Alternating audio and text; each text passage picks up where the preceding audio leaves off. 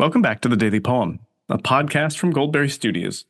I'm Sean Johnson, and today is Tuesday, January 30th, 2024. Today's poem is by that alluring but enigmatic uh, American poetess, Emily Dickinson, and it's called Fame is a Bee.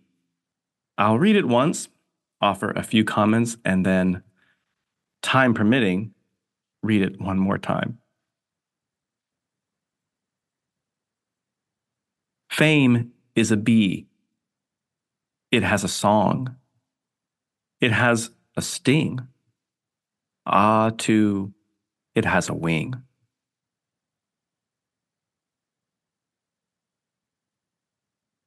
And that's it. It's a short poem. But that's one of the things that makes this poem so impressive. I am unceasingly uh, impressed and in awe of this poem that is so short, uh, but so economical. It's so packed uh, with with meaning, and it's so well drawn. Uh, Emily Dickinson's strokes here are so brief but uh, efficient that they uh, suggest to you so much more than they actually say. this metaphor is so well chosen that it shows you exactly and prompts you uh, and how exactly to unpack it uh, without Dickinson's poem having to do the unpacking for you. Uh, and uh, it guarantees a kind of continuing engagement between the reader and the poem as you uh, tease out exactly what the metaphor means or is doing here. And uh, sort of uh, creates a lingering gravity that's going to draw you deeper into the poem. Uh, I'm so impressed. It's a masterwork. Uh, this is what uh, what poetry, uh, all poetry should aspire to. Uh, there's that famous quip attributed to Mark Twain, in which he tells a friend he would have written them a shorter letter, but he didn't have the time. I think this is the epitome of that principle that true brevity uh, that also uh, you know, carries with it the soul of wit. It uh, is hard to come by. It takes a lot of time and effort.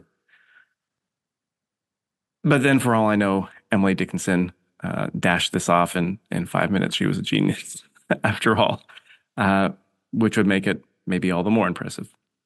Fame is a bee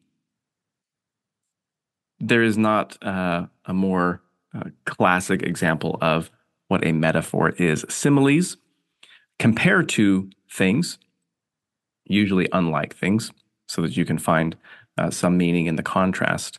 Uh, fame is like a bee.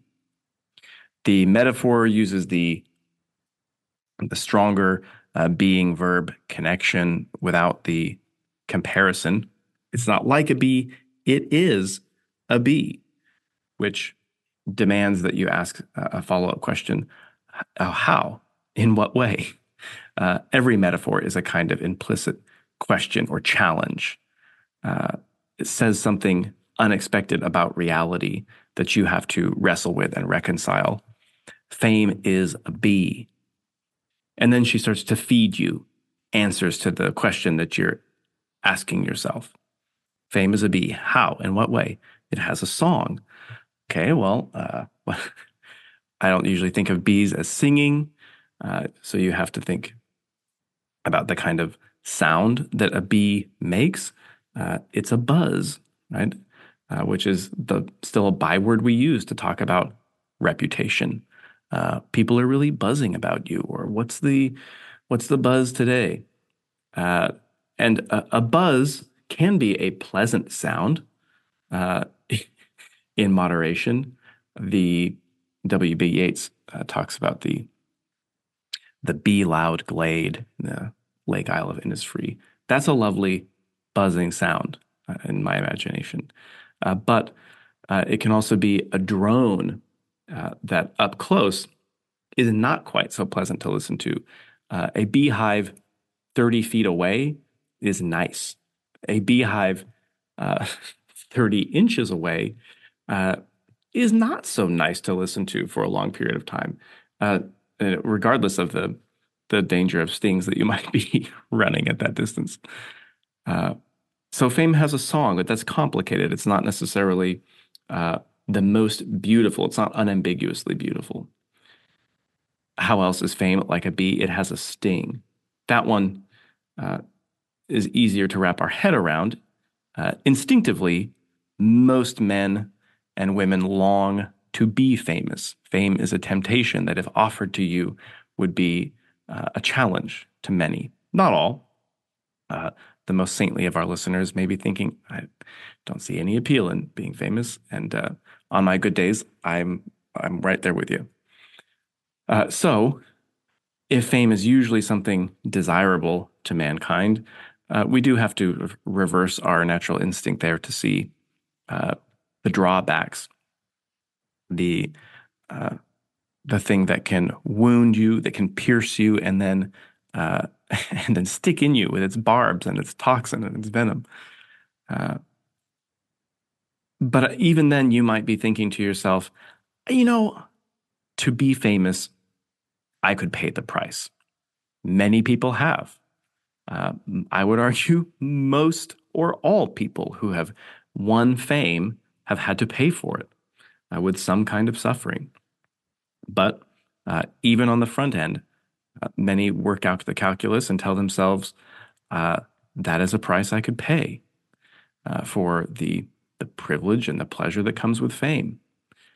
And right then, uh, Dickinson gets you with the last twist of this deft, efficient little poem. Ah, too, it has a wing. What will fame inevitably do? What does it do to most or all? It flies away. It abandons you. Uh, you'll be left floating in a swimming pool, like the uh, like the great shot from Sunset Boulevard, or The Great Gatsby, for that matter. uh, that's a it's an alarming trope, I guess. The the floating in the swimming pool. Uh, may may none of us may none of you uh, find yourself reliving that, that trope anytime soon. I'll read this poem one more time and then leave you to bask uh, in the the glow and the awesome uh, dexterity of Emily Dickinson's uh, brief little poem here. Fame is a bee. It has a song it has a sting.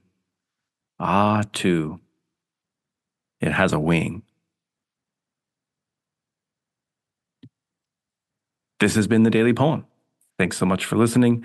We'll be back tomorrow with another poem for you.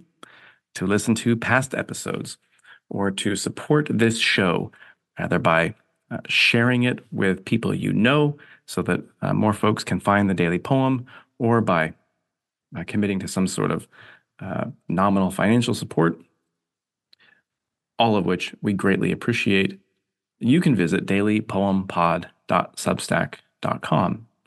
On behalf of our whole team at Goldberry Studios, I'm Sean Johnson. Until next time, happy reading.